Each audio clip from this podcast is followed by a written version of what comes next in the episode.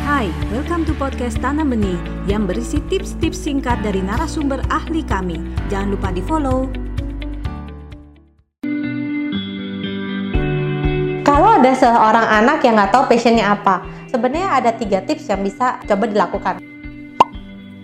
Kita mencoba merefleksikan diri sendiri dengan beberapa pertanyaan. Yang pertama adalah pikirin kira-kira ketika melakukan kegiatan apa time flies. Kok waktu cepet banget ya?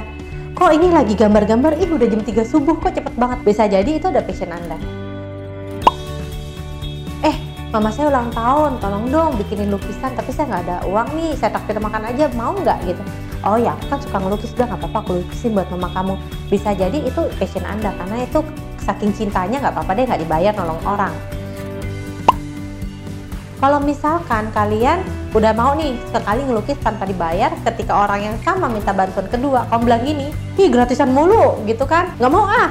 Nah itu tanda tanya tuh, bener nggak itu bener-bener itu passion kamu atau kamu cuma suka aja? Karena kalau kamu bener-bener minat, passion, pasti you're willing to do it again. Dan kamu bisa melihat diri kamu melakukan hal itu sampai 10 tahun mendatang, 20 tahun mendatang. Anda baru saja mendengarkan tips dari Tanam Benih Foundation.